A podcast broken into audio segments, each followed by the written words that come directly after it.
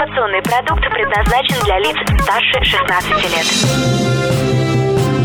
Новое вещание. Интервью, акции, подробности. Три, два, один. Теплые новости. Всем привет, это Теплые новости, меня зовут Влад Смирнов. Сегодня мы поговорим про интересную профессию с человеком, который обучает ей.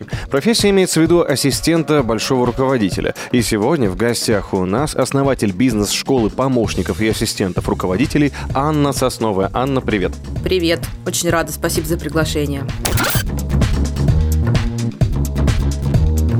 Я очень рад, что Анна уделила время, потому что я знаю, что огромное количество у нее медиа-контента производится, и вот сейчас на подкаст она вырвалась к нам в теплые новости. Это очень-очень приятно.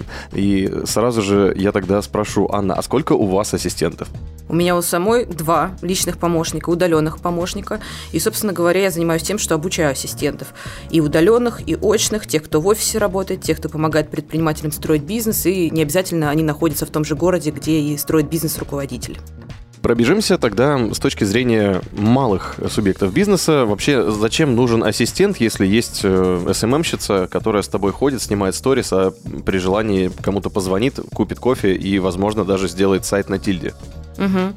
Ну, вообще, профессия помощника и ассистент, я начну, наверное, с этого. Культура вообще ассистентства в России только начала развиваться не так давно. То есть э, за рубежом профессия ассистент давно уже достаточно востребованная и очень популярная. Плюс достаточно такая авторитетная, я бы сказала, что престижная даже. В России эта профессия только развивается. В крупных компаниях уровня там «Газпрома», «Росатом» я тоже, тоже там преподаю. Э, помощники были всегда, есть и будут. И э, это правая рука руководителя, которая забирает на себя часть бизнеса бизнес-задач, тем самым освобождает время руководителя. В малом бизнесе, э, в субъектах малого и среднего предпринимательства ассистентов сейчас еще не так много, но малый бизнес просыпается, что не может меня не радовать. И, естественно, очень хороший вопрос по поводу СММщицы, но я скажу так, что СММщица, она профессиональна только в том, чтобы э, грамотно вести соцсети, и то не все СММщики на самом деле в этом хороши, скажу честно, сама очень долго с этим тоже мучилась. Вот. А помощник руководителя – это многофункциональный человек, задача которого освободить время руководителя с помощью грамотной, например, поддержки руководителя по всем административным вопросам, по организационным вопросам, не только позвоните кофе, а договориться о чем-то. Это коммуникация, это переписка, это контроль подрядчиков, контроль команд. То есть я уверена, что с этим СММщица не справится, потому что я обучаю помощников с точки зрения управления управления. Я обучаю помощников быть управленцами, мини-руководителями и в каких-то задачах руководителя заменять. Поэтому я считаю, что помощник руководителя будет являться правой рукой того руководителя, который готов делегировать. И если руководитель все-таки хочет свое время рационально использовать, не тратить его на рутинные задачи, то нужно это правильно делать. И этот многофункциональный сотрудник – это и есть помощник. Не СММщица, это все-таки другая немножко история. И не секретарь, как я понял, да? Ну, секретарь часто у нас э, секретарь, помощник и ассистент. В общем и целом это э, синонимы, особенно для тех, кто так глубоко не погружен, кто такой бизнес-ассистент, кто такой личный ассистент. Тут же разные бывают у нас э, терминологии разные бывают в этой сфере. Вот, секретарь это такая все-таки история классическая. Вот он сидит в приемной, разбирает документы. А помощник, ассистент, это вот именно управленец, это организатор, это коммуникатор, это контролер, э, человек, который связи умеет устанавливать. То есть это более широкий, широкий функционал у этого специалиста. Я, кстати, сразу же после этого ответа, Анна вспомнил сразу несколько американских фильмов, где начинающий предприниматель, он арендует первый свой офис, и в этом офисе обязательно вот какая-то женщина сидит. Это примерно такая история, да? На самом деле, вот э, сама даже, когда прохожу обучение, я тоже очень много учусь, э, всегда начинающим предпринимателям советуют э, набирать команду с ассистента. Ассистент – это первый человек, который должен быть правой рукой руководителя. СММщица – это уже роскошь для многих, потому что иногда на самом деле соцсети можно вести самим. Я соцсети веду сама. И даже тогда, когда я э, пыталась делегировать различным агентствам, там, э, историям, которые занимаются, каким-то компаниям, которые занимаются поддержкой личного бренда, не всегда это было э, для меня успешно. А вот моя помощница, например, помогает мне вести соцсети в том же ВКонтакте. Как раз когда история с Инстаграмом случилась, мы переезжали на новые площадки. И дублировать какой-то контент, писать за меня, вот это делает она. Я уже поняла, она уже меня изучила, она знает мой стиль речи, речи, знает, что я хочу донести до аудитории, и я совершенно не боюсь ей это делегировать.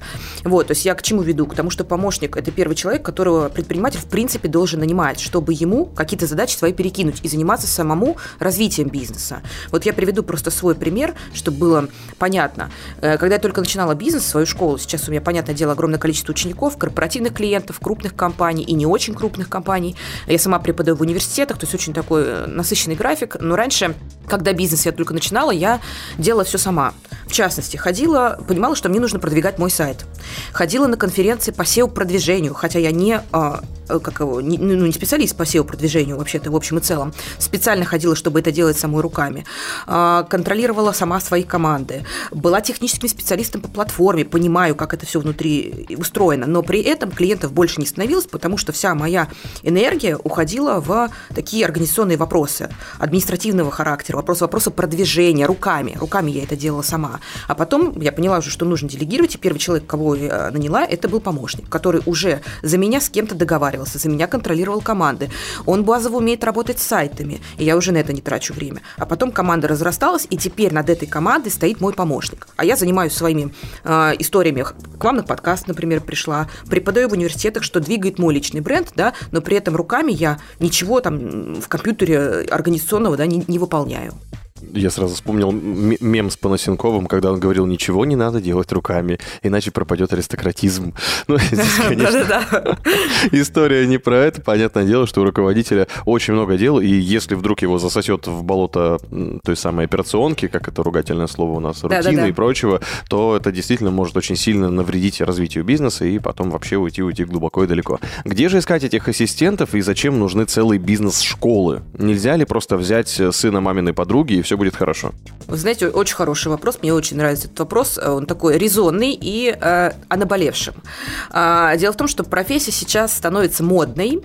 И я даже ходила в университет, в частности, сама закончила финансовый университет при правительстве, и меня туда пригласили для студентов провести лекцию. У них была неделя карьеры, и они там говорили про профессии востребованные, про то, как начинать, в принципе, свою карьеру. Я даже сама в прошлом тоже помощник. И, соответственно, я к чему? К тому, что можно, конечно, взять человека без опыта, но тогда нужно быть готовым к тому, что этого человека придется учить. Даже азам. Даже азам, например, самая базовая история, которую помощник берет на себя, это, допустим, Ведение графика руководителя, логистика его рабочего дня. Это то, что нужно и предпринимателям, и руководителям крупных компаний. То есть от того, насколько помощник грамотно строит день руководителя, зависит его эффективность. Зависит то, насколько он много сможет успеть. И э, даже вот этим вот азам его придется обучать. Азам коммуникации, азам контроля над командами. Не всем это дано. А я уже опираясь на ошибки многих ассистентов, на опыт свой работы ассистентом, э, даю им ту информацию, которая действительно поможет им избежать самых базовых ошибок, начиная от взаимодействия с руководителем, заканчивая контролем над командами. И, конечно, можно взять человека без опыта, это нормально абсолютно, но нужно быть готовым тогда, что придется очень много времени не только тому, чтобы его обучать, но еще и тому, чтобы ему объяснить, кто такой помощник в принципе. Потому что человек без опыта не понимает, кто такой помощник. И он, ему кажется, что руководитель должен его направить, что руководитель ему должен объяснить. А я всегда своим ученикам доношу. Говорю, руководитель ждет от вас проактивности, ждет от вас инициативы. Он не обязан быть э, невероятным управленцем, он не обязан быть э, суперпрофессиональным руководителем. Его нужно иногда направить, ему нужно помочь э, дать вам задачу конкретно, если он с этим, допустим, не справляется. И только опытные помощники или помощники, которые хотя бы базово знают, кто такой ассистент, могут с этой задачей справиться. И отвечая на вторую часть вопроса, где искать, ну, для этого существуют, во-первых, э, специализированные телеграм-каналы. У меня был опыт, когда я нанимала себе помощника даже э, на сайте фриланса, например, и изначально беря его на какую-то разовую услугу, мы с ним сконнектились, у нас случился, случилось какое-то взаимопонимание, и мы уже дальше пошли в долгосрочное сотрудничество. То есть это тоже один из источников поиска. Не обязательно это только работные сайты, типа Headhunter, Работа.ру и так далее. Это вообще-то, в принципе, для кого-то может быть дорогостоящей историей. Headhunter я имею в виду. Вот, то есть это различные сайты фриланса, это различные телеграм-каналы, группы, ну и школа ассистентов. Ведь ко мне ежедневно прилетают вакансии на помощников. А, я часто выступаю на форумах, конференциях для предпринимателей, естественно. Меня приглашают вести различные вебинары, это тоже одна из целевых аудиторий, и мне это интересно, потому что предприниматели – это работодатели будущие моих ассистентов. Поэтому я и люблю выступать для предпринимателей, потому что вижу свою миссию а, раскрывать, в принципе, необходимость этой профессии э, в широкие массы да, предпринимателей. Так вот, э, школа ассистентов – это один из источников поиска хорошего ассистента, потому что этот человек уже э, в себя вложился, он уже купил курс за свои собственные деньги, предпринимателю это выгодно, не вкладывать свой бюджет в обучение помощника. И, собственно говоря, вы можете быть уверены, по крайней мере, в том, что у этого ассистента, если не опыт, да, потому что у меня много новичков, в том числе учатся, но новичков с потенциалом, как я люблю говорить, но если у него есть не, то, не опыт, то хотя бы понимание и кто такой ассистент, понимание основ вообще этой работы. Поэтому вот это еще один источник поиска. Для этого эти школы как раз и служат. Несколько вопросов сразу у меня возникло, я даже разрываюсь, угу. но, наверное, начну с психологического аспекта. Я видел такой вид ассистентов, ну как, я позволю себе поделить их так вот огульно, которые буквально выполняют роль нянечки. Иногда бывает такое, что сначала заходит ассистент, она проверяет все, там каждый угол, э, подбирает стульчик, потом подходит, укрывает пледиком, спрашивает, нужно ли кофе, ее приходится буквально палкой отгонять. Это такой нужен тип помощников кому-то или это какая-то системная ошибка? Тип помощников, потому что это вы говорите здесь вопрос не к, не к ассистенту, а вопрос к руководителю. Я приведу вам простой пример.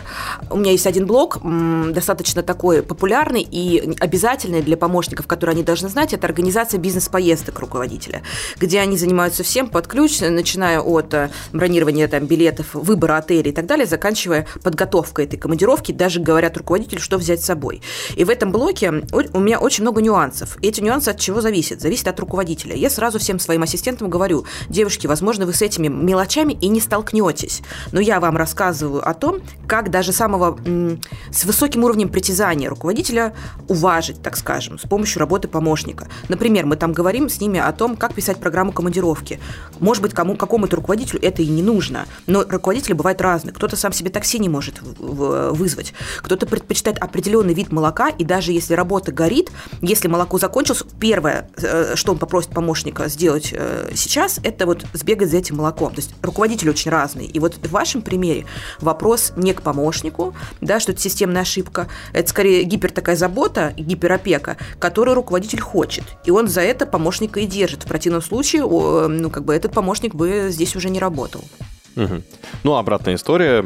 Это отчасти дьявол носит Прада, но там, ну, наверное, нет, там не совсем-то больше авторитетное давление было, и то не сильно большое. А есть еще а, тип руководителей теперь уже, которые любят поговорить вместе посидеть, посадить помощника, порассказывать, там, посоображать, покумекать. Стоит ли с этим бороться и что делать, если помощник в такую ситуацию попал? И руководитель тоже, если за собой вдруг замечает. Ага, очень хороший тоже вопрос. Это все, в принципе, про разные стили руководства, наверное, так даже скажу. И э, очень хороший вы пример привели по поводу таких руководителей. Здесь, на самом деле, помощнику только понять, простить, как говорится, и привыкнуть к этому руководителю. А вот руководителю нужно быть очень аккуратным, потому что если руководитель мягкий, если руководитель стирает, стирает субординацию, вот, например, приведу пример. У меня помощница а, на два года старше меня. Девушка тоже молодая, но я с ней работаю год, я с ней на «вы». Мне с ней так безумно комфортно, но это мой стиль, стиль руководства, наверное. Я не хочу с ней тыкать, я не хочу, я считаю, что это может помешать нашим каким-то взаимоотношениям. Да, я знаю про ее семью какие-то моменты. Вот она сейчас писала, что у него там дети э, болеют там и так далее, и так далее. Все это знаю, но я стараюсь, у меня есть правило такое – не сильно а, погружаться в ее семейные какие-то детали, не, силь, не переходить какую-то субординацию. Да, мы с ней общаемся сленгом, но при этом я с ней на «вы». Я стараюсь эти границы не стирать для того, чтобы у нас с ней ну, определенный тандем и дальше продолжал эффективно работать. Так вот я к чему? К тому, что руководителям с таким стилем управления нужно быть аккуратным, потому что помощники бывают разные. Помощник может сесть на шею. Он видит, что руководитель, это, кстати, ну, не очевидная история, но Такое случается. Он видит, что руководитель такой человечный, мягкий, любит поболтать, и потом начнутся там какие-то отпрашивания, на, э, пораньше уйти. Это ми- минимально, да. Потом к врачу нужно будет, потом к врачу каждую неделю нужно будет, а потом рабочий день нужно будет сократить. То есть я к чему? К тому, что везде хороша мера. И вот э, такой, такая история, когда мы с ассистентом дружим, э, с ней нужно быть аккуратным. Но при этом, но при этом такие руководители тоже хороши. Это есть большой плюс в их стиле руководства, потому что они открытые, и если они такую дружескую атмосферу в тандем привносят, то помощник будет больше хотеть проявить свою вовлеченность, свою проактивность, свою инициативу и так далее. Если поболтать, поделиться идеями, это значит, что помощник сразу увидит, что его идеи будут оценены по достоинству, что можно что-то предложить. И, короче, такого помощника вырастают крылья, это тоже хорошо. Здесь вот важно баланс соблюдать. Окей. И теперь пара таких кейсовых, можно сказать, вопросов. Э, Мне интересно, я вот привожу пример. У нас есть э, из Новосибирска э, одна основательница франчайзинговой сети, давайте так ее назовем. Э, Очень серьезно, очень много точек по стране, у нее постоянно какие-то перелеты, поездки, вплоть до заграницы, и, ну, действительно, очень плотный график, насыщенный, плюс она, естественно, активнейше занимается личным брендом. И при этом, при всем, они вместе с мужем, совладельцы нескольких бизнесов, и она недавно искала ассистентку, я вот не знаю, чем дело кончилось, судя по тому, что это было больше месяца назад, видимо, это все-таки уже успешно увенчалось, куда дели предыдущую, не знаю, но почему-то она долго не могла найти, и я даже знал людей, которые хотели там, но боялись к ней пойти. Вот насколько, м, во-первых, что можно ей посоветовать, где искать, если она в следующий раз будет искать помощника, А, потому что я не знаю, как она искала, через Headhunter, видимо, тоже. И какие самые страшные моменты для найма, вот, ну это же очень, типа, высокий уровень же, я правильно понимаю, э, взаимодействия? Или это какая-то тоже ошибка здесь кроется? Ну, э, во-первых, это абсолютно не уникальный случай, что человек долго ищет помощника. Это реально не уникальный случай. Есть даже такая шутка, что помощник знает о своем руководителе больше, чем его жена, если мы говорим про руководителя мужчину, да. А, и э, это нормально, что человек ищет долго помощника, плюс это достаточно большой стресс, на самом деле, привыкать к новому человеку, потому что ты его впускаешь не только в рабочее пространство, но еще и в свое некое личное пространство, потому что между помощником и руководителем должен быть определенный тандем, опять же, как я говорила, сложиться. И на моем а, вот с, точки зрения моей, я могу сказать так, что э, часто для руководителя очень важно, чтобы был психологический комфорт с помощником. Определенно, только тогда с ним можно будет сработаться. Какие-то косяки по работе можно подтянуть, если у человека, как я говорила уже, есть потенциал определенный. А вот сработаться психологически здесь э, э, момент, такой. По поводу того, где искать, я уже говорила, пусть попробует, если у меня такой источник поиска не рассматривала, то она и другие желающие могут попробовать искать через школы. Опять же, вот, например, я размещаю вакансии на, на помощников, на ассистентов. Правда, не все вакансии, ну, они проходят определенный отбор, здесь тоже э, свои нюансы есть. Вот. И по поводу подбора, здесь почему долго еще, наверное, искала, потому что нужно смотреть, как у нее вообще эта процедура проходила, кто занимался этим отбором, какие были этапы этого отбора, потому что обычно у меня, например, многоэтапная система отбора, что и позволяет предпринимателям подбирать ассистента с первого кандидата сразу в точку, потому что я провожу интервью, я собираю запрос, я понимаю, какой человек ему нужен, даже чисто по темпераменту. Я вот с вами пообщалась, я уже более-менее понимаю, если бы гипотетически вы искали себе помощника, какой помощник мог бы вам подойти. А, то есть уже какие- какие-то э, моменты у меня в голове сложились, пазл, так скажем, вот, и нужно смотреть, как эта процедура отбора была. Э, Проходил ли человек тестовое задание? Что это тестовое задание могло показать? Ведь мы же его даем не просто так, а хотим какие-то навыки у человека прощупать. Э, Был ли тестовый период? Какой тестовый период? Э, Нужно смотреть на уровень зарплаты. То есть здесь нюансов достаточно много. И не зная вот этих вот э, всех деталей, мне сложно понять, почему. Ну, сложно, точнее, предугадать, да, э, или предвидеть, почему конкретно именно в этом, в этом случае э, по- подбор был долгим. Но здесь еще такую ремарку небольшую вставлю. На самом деле нужно еще смотреть на руководителя, потому что на моем опыте еще были руководители сложные. Я не говорю конкретно про эту женщину, да, девушку, а говорю в целом. А, Бывают руководители, которые каждые три месяца меняют помощника. И когда даже, даже толковые помощники с ними не срабатываются, то здесь вопросы скорее к руководителю, нежели к помощнику. Я вот ездила недавно в Зеленоград а, в одно предприятие, обучала там ассистентов. Я там таких историй наслушалась про руководителя, и вы знаете, ни разу таких кейсов в моей практике не было. Там прям вообще уже, не знаю, вопросы к руководителю, а не к помощникам. Потому что я уже уровень помощников этих вижу, а к руководи- руководителя не видела, но по рассказам могу уже определенные выводы сделать. То есть иногда, я правильно понимаю, что бывают руководители, которым, ну, ну не надо, может быть, помощник? Вот, вот, вот, вот, вот, да. Как это лечится? Да, у меня как раз и был вопрос э, к тому, что руководитель не до конца понимает, зачем ему помощник нужен. Я приведу пример, что я имею в виду. А, например, они рассказывали такой кейс, когда руководителя, у руководителя должно быть совещание, они поста- в графике у него определенная м, логистика простроена, совещание, собрание, различные переговоры, и руководитель уходит из своего кабинета в никуда, берет куртку, не оповещая, куда он уходит. Водителям запрещено сообщать помощнику, ку- где, то есть о перемещениях своего руководителя, и они не в курсе. Они задают вопрос руководителю, когда вернете, там у вас совещание там запланировано, люди ждут, сотрудники ждут, а это высшее руководство. Он говорит, ну, возможно, вернусь, возможно, нет. И, и это вопрос к тому, что либо человек человек не думает наперед, почему нужно своего помощника оповещать, потому что за этой задержкой совещания цепляется очень много процессов других. Летит работа, сотрудники ждут, сотрудники не могут нормально работать, какие-то проекты, не, э, да, статусы по ним не определены и так далее, и так далее. Либо руководитель не улавливает, почему помощнику нужно доверять и зачем ему, в принципе, помощник, да. Но у меня скорее даже такой ответ, потому что, в принципе, помощники были вполне профессиональны. Может быть, он покушение пытался сорвать какое-нибудь? Вот не знаю, да, у него такой интересный стиль руководства. Ну, там можно сделать скидку на то, что компания производственная, они занимаются сложным таким продуктом. Будем делать скидку на то, что он гений, возможно. А гении они все немножко с чудинкой, так скажем. Переиграл и уничтожил. А, Кстати говоря, еще один вопрос по поводу, да, наверное, последний конкретный вопрос. Я недавно стал- столкнулся с э, мужчиной, который из управленца переходит в собственники, ну, у него семейный бизнес, и вот он прошел снизов э, до верхов, поуправлял э, крупным достаточно предприятием, и вот сейчас он выходит из этого и как раз вот ищет себе личного помощника. Я ему задавал вопрос, ну, кого ты хочешь, там, ты кого, СММщицу ищешь, что ли? Ну, вот, как всегда, я спрашиваю. Он говорит, я пока не знаю. И вот можно ли как-то продиагностировать, э, с чего начать такому человеку, который, в принципе, вот только что сам держал в руках крупное предприятие, какого ему помощника там вообще? Вместо себя поставить топ-менеджера? Да, вопрос я поняла. Я, знаете, как обычно даю упражнения предпринимателям, э, начинающим и тем, кто вообще только пришел к пониманию, что ему все-таки нужно э, с чего-то начать, что, делегировать. Я их сажаю, или там они сами садятся, вообще-то моя помощь здесь не нужна, и я им говорю, проанализируйте свой рабочий день. На что у вас уходит ваше время, и чем бы вы не хотели заниматься? Что вас конкретно раздражает? Например, мой пример. Я очень не люблю, у меня работа с юридическими лицами, их много юрлиц, и раньше я сама занималась внедрением CRM-систем, например, да, сейчас в CRM-системе работает моя помощница. И в том числе э, созданием и оформлением документов, потому что с юрлицами много такой бумажной истории.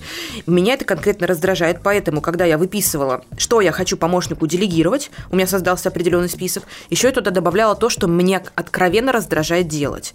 И вот эти моменты, а кто-то это любит, моя помощница вторая, она а, по первому, собственно говоря, образованию бухгалтер, и она просто тащится, тащится по документационной работе, у нее все в порядке, у нее система. И, кстати, многие помо- руководители нанимают себе помощника для, как, раз, как раз для создания системы, потому что многие предприниматели живут в неком хаосе. Система должна быть везде, не только в документах, но еще и там, в контактах в своих, имеется в виду, в деловых, а, в мессенджерах, там, графике и так далее. Вот, и поэтому, то есть, я бы здесь посоветовала с того начать, что человек не знает, кто ему нужен, сесть, выписать, что хотите делегировать. И понять, если это функции разные, скорее всего, если вы не хотите сэкономить, то э, и не нанимать узкоспециализированных специалистов, сейчас тренд все-таки на многофункциональность, мы нанимаем одного человека, который может с этими задачами справиться. То есть, возможно, даже иногда и бухгалтерию можно. А, да, если бухгалтерию, бухгалтерию тоже можно, но в общем и целом у меня, например, она на аутсорсе. У меня помощники этим не занимаются, но если вы, например, был бы у вас помощник с бухгалтерским образованием, такое тоже бывает, а почему нет? Это, кстати, смежная история. Я однажды записывала онлайн-курс как раз для ассистентов. Это была онлайн-бухгалтерия «Мое дело», достаточно известная для предпринимателей. И они записывали курс для ассистентов. Почему? Потому что часто э, их клиенты тоже хотят нанять себе ассистента. И будет здорово, если ассистент будет и бухгалтерскую, как, бухгалтерские какие-то основы знать и понимать. Неплохо. Ну что ж, заглянем с другой стороны на эту историю. И раз уж упоминали про э, фильм «Дьявол носит Прада», что это за отношения там описаны? Действительно ли можно выжить при таком руководителе и существуют ли они такие на самом деле? Или все-таки люди более человечные? А, руководители разные абсолютно бывают, сто процентов существуют. А, типы руководителей разные. Я даже на своих курсах а, девушек так а, погружаю в курс, в, в курс дела, как взаимодействовать с разными типами руководителей. Мы учимся диагностировать их. Если руководитель, например, четкий, властный, а, авторитарный, а, быстро говорит, быстро думает, очень быстро разгоняется в эмоциях, то, то с таким человеком нужно взаимодействовать определенным образом, давать ему четкую конкретную информацию, только такая информация его устроит. А если помощник будет вокруг да около ходить, приходить к с проблемами, а не с решениями, то они с ним не сработают. Даже здесь типы руководителей разные бывают.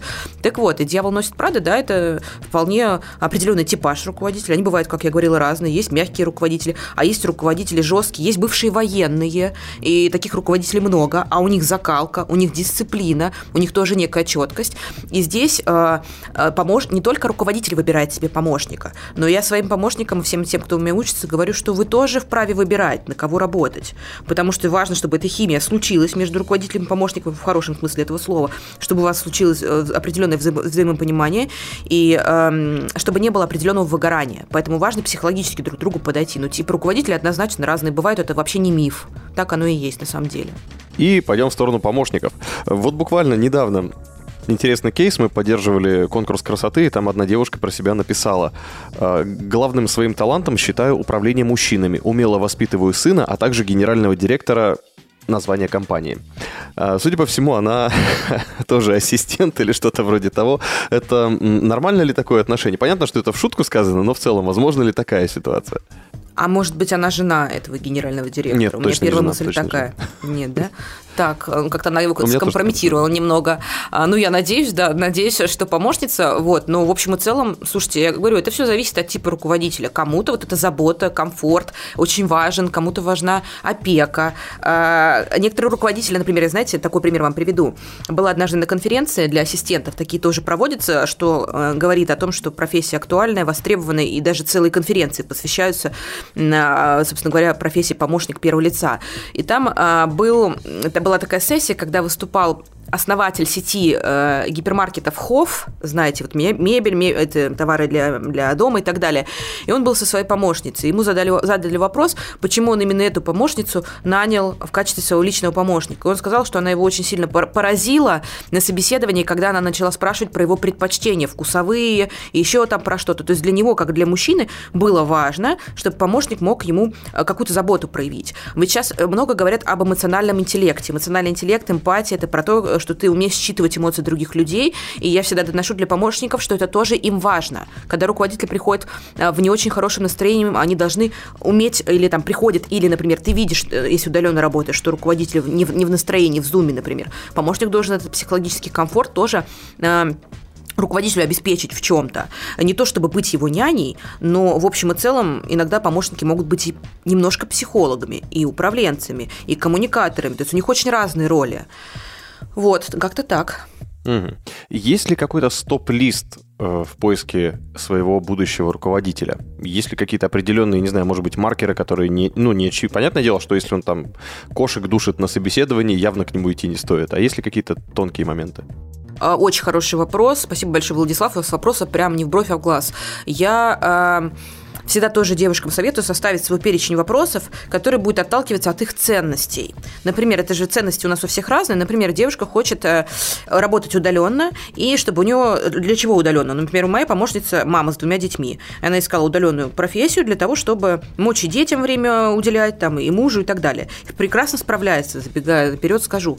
Так вот, э, и, например, для нее ценность такая, чтобы, чтобы совмещать успешно э, личную свою жизнь да, и, и работу, потому что часто в профессии есть такой нюанс, что помощники, есть помощники, которые работают 24 на 7, которые круглосуточно на поддержке руководителя и в выходные, и в праздники, и рано утром, он там куда-то улетел, ты контролируешь, как, как там трансфер, забрал его, не забрал и так далее. Это требует большой энергии и большого количества времени. Так вот, и получается, я им говорю прописать список вопросов, которые будут отталкиваться от их ценностей. Одна из ценностей, например, это про график, допустим, будет. А вторая ценность, например, это когда помощники могут задать вопрос на собеседовании, сколько у руководителя было помощников, почему он с предыдущим помощником расстался. Это будет для помощника очень сильным э, пищей для размышлений. А, потому что руководитель к этому вопросу, как правило, не готов, но они всегда очень сподвигают помощника тоже задать вопросы. Если помощник хочет показать свою вовлеченность, он на собеседовании тоже должен, должен что-то спросить. И я их учу, за- это я такую внутреннюю кухню э, уже с помощников рассказываю, учу их такие вопросы задавать, чтобы они тоже могли понять, их ли это руководитель, руководитель ли это их мечты, сработаются ли они вообще с этим руководителем, А, какие-то такие базовые моменты определенные. Вот так. И если есть возможность у помощника подготовиться к скажем так, к этим отношениям. Ну, мы сейчас говорим, как будто это отношения. Это нужно узнать, как, как с бывшими было там, да, какие Ну, предпочтения. т- так оно и есть, да-да-да. А как подготовить свои отношения э, межличностные, свои там мужа своего, там, не знаю, парня или еще кого-то, э, к тому, чтобы, ну, вдруг, например, человек ассистентом реально устроится на очень трудную работу. Ну, то есть с большим вот как раз загрузом, как э, не потерять свои отношения, есть ли какой-то инструктаж, или это, ну, скажем так, личное дело каждого, вы просто предупреждаете, что, типа, ребят, пожалуйста, согласовывайте график. Мгм. А, Это вы сейчас говорите про помощников, да, как Да, помощнику да, да. будущему, девушке, помощнице, например. А, Очень тоже интересный вопрос. На самом деле нужно все равно понимать, что это профессия стрессовая в чем-то. Хотя, на мой взгляд, сейчас в современном мире ни одна профессия без, без стресса не, не может существовать. Мы живем в таком мире, с таким а, в быстрый мир, как говорится. Так вот, это стрессовая профессия. Во-вторых, это профессия про отдавание. Только такой помощник, как бы у человека должно быть призвание помогать на самом деле. Не то чтобы посвящать прям свою жизнь, но большую часть своей жизни эм, на благо эффективности кого-то. И я э, часто бывает могу столкнуться с ассистентами, которые находятся либо на грани выгорания эмоционального, э, либо там опять же в стрессе в определенном. Но здесь, знаете, какую я заметила у многих из них ошибку, что они настолько набили руку на планирование графика руководителя, а, настолько набили руку на планирование графика своего рабочего, но не уделяет время планированию своего остального э, распорядка дня. То есть личные задачи они свои, они не планируют. Встречи с подругами не планируют. Личную жизнь, там, э, свидания и так далее, э, какие-то походы куда-то не планируют. И получается, что у них график весь забит только работой. А остальное у них остается по остаточному принципу. И первое, с чего мы начинаем, это вот как раз научиться планировать заранее свои э, тренировки, например, свои... э, встречи с подругами, походы куда-то. Только тогда будет некий симбиоз и баланс в, э, в своей жизни, в общем-то, и это позволит минимизировать а, будущее возможное эмоциональное выгорание помощника. Хорошо. И сейчас уже про прекрасные особенности э, помощников я хочу привести цитату. Когда я ее первый раз прочитал, ее приписывали Конфуцию, сейчас почему-то я загуглил, получился Суворов, ну тоже, в принципе, неплохо. И те, и другие имели отношение и к военному делу, как-никак, и к управлению государством. Ну, в большей степени Конфуция, конечно же. Э, Прежде чем начать командовать, научись подчиняться. Ну, соответственно, чтобы научиться руководить, научись следовать. Идеальная ли эта формула? Можно ли с ней согласиться? Или действительно бывает такое, что можно быть амбициозным помощником, который не сильно желает э, делать все правильно и потом стать все равно главным руководителем? А здесь стратегии у помощников абсолютно разные. Так же, как люди все мы разные, у нас разные карьерные э, стратегии. Кто-то хочет стабильности, его, ему комфортно работать помощником. К слову, да, я проводила анализ по, своим, э, по своей, э, собственно, базе помощников, и была крайне удивлена, что у меня средний возраст помощников, кто приходит ко мне на обучение, это 32 плюс, 32-34 плюс. Это не девочки 20 лет. Как ни Ого. странно, я думала, что у меня средний возраст это 25, там, 29. На самом деле нет. Очень много мудрых, осознанных молодых женщин. 34, 32, вот в таком 30 и, и, и, и дальше. Вот. И, и, соответственно, я к чему? К тому, что стратегии у всех разные. Кому-то комфортно быть помощником, а, а кто-то хочет расти и амбиции свои, собственно, в жизни проявлять. И здесь я скажу сразу, что подчиняться однозначно нужно тоже уметь, нужно а, знать, как с руководителями, в принципе, взаимодействовать. Но по- у помощника есть очень большой плюс. Он всегда на виду. И из этой профессии вырасти а, достаточно легко, потому что ты всегда на виду руководителя, он видит твои таланты, он видит твои сильные стороны. И если появляется какое-то вакантное место в твоей компании, если ты ее собственник, то первый человек, кому ты можешь доверить что-то глобальное, кому ты уже привык, это будет помощник. Поэтому среди моих учеников мы очень многих вели до, карьер- до определенных а, повышений, карьерного роста. Кто-то конкурс на, на замещение должности выигрывал. Даже девушка была, которая стала а, заместителем мэра города определенного. Э, Очень разные у меня помощники. Вот, поэтому здесь все про э, видение свое, своей, свое, свое карьерное и амбициозность. Есть она в принципе или нет. И здесь правильного ответа нет. У всех свои стратегии. Ну что же, под завершение э, мы немножко пожелтушничаем. Анна, скажите, а стать помощником или нанять помощника – это способ э, обрести себе новый брак? Бывают такие случаи, а почему нет? Да, да, бывают. Бывает. У меня у самой есть такие помощники. А почему нет? Я считаю, что в принципе вполне. Если люди нашли друг друга э, благодаря работе, сработались, уже никаких э, подводных камней они не видят, почему нет? Такое бы- бывает, да. И потом это переходит в партнерские отношения, я правильно понимаю? Ну, я не призываю всех, конечно, рассматривать руководителя в качестве своего бывш- будущего мужа, но такие случаи бывают в профессии, да, это не миф. Бывшего мужа тоже красиво звучало. Есть в этом только чего-то приятного. Детка, послушай, как ты смотришь на то, чтобы лет через пять я стал И Финальный вопрос теплых новостей, классический. Задаем его абсолютно всем предпринимателям, специалистам, собственникам, подчиненным всем, потому как это то, что связывает нас в бизнесе и в жизни. А, Скажите, пожалуйста, Анна, что такое ответственность? На именно вашем опыте, по вашей формулировке, как бы вы приготовили этот коктейль из слов? Ответственность – это когда ты умеешь принимать риски, видеть возможные последствия и, собственно говоря, качественно подходишь к выполнению задания. Не спустя рукава, а вовлеченно, с полным пониманием дела. А, И опять же говорю, взвеш- взвешиваешь риски, понимаешь последствия и умеешь с этим совсем совладать. Я бы так, наверное, ну, интерпретировал этот термин. Уже, наверное, исходя из моей профессиональной деформации, что я доношу до своих э, учеников. Спасибо, Анна. Четко и по делу, и самое главное, быстро, структурированно отвечает Анна. Видно, что не только работает много с планированием, но и обучает других, и преподавательский талант тоже ощущается. Спасибо большое за такое интервью. Будет интересно узнать больше по ссылкам, которые можно найти на сайте новоовещание.рф в теплых новостях про Анну Сосновую. Заходите, смотрите и узнавайте больше про помощников и ассистентов руководителя, а также про бизнес-школу Анны Сосновой. Спасибо, Анна. Владислав, спасибо огромное за приглашение. Крайне интересные вопросы. Я прям получила колоссальное удовольствие. Спасибо. И это были теплые новости. Меня зовут Влад Смирнов. Всем пока. Новое вещание. Теплые новости.